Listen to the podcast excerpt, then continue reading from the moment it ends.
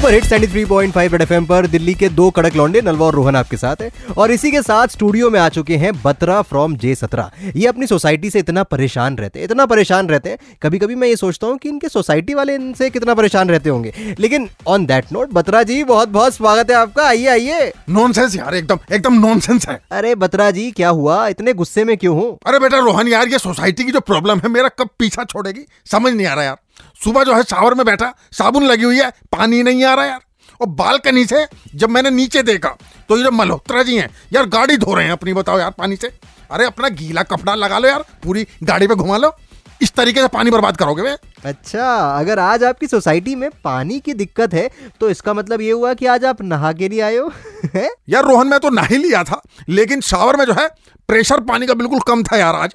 और पानी आज गंदा भी कुछ ज़्यादा ही आ रहा था मेरे यार। यार ये मेरे सोसाइटी वाले ही नॉनसेंस है, सच बताऊँ तो तुम्हें। और जिस दिन मैं सोसाइटी का प्रेसिडेंट बना, आप लिख लो, पानी टाइम पे भी आएगा और पानी की क्वालिटी देखना बस। चलिए बत्रा जी, आपकी सोसाइटी में पानी आए या ना आए? हमारे ऑफ़िस में बहुत पानी है, आप दिल खोल के नहाइए, पीजिए, धोइए मतलब जो आपको करना है आप करिए, फ़िलहाल स्टूडियो से जाइए 93.5 रेड एफएम बजाते रहो गुड इवनिंग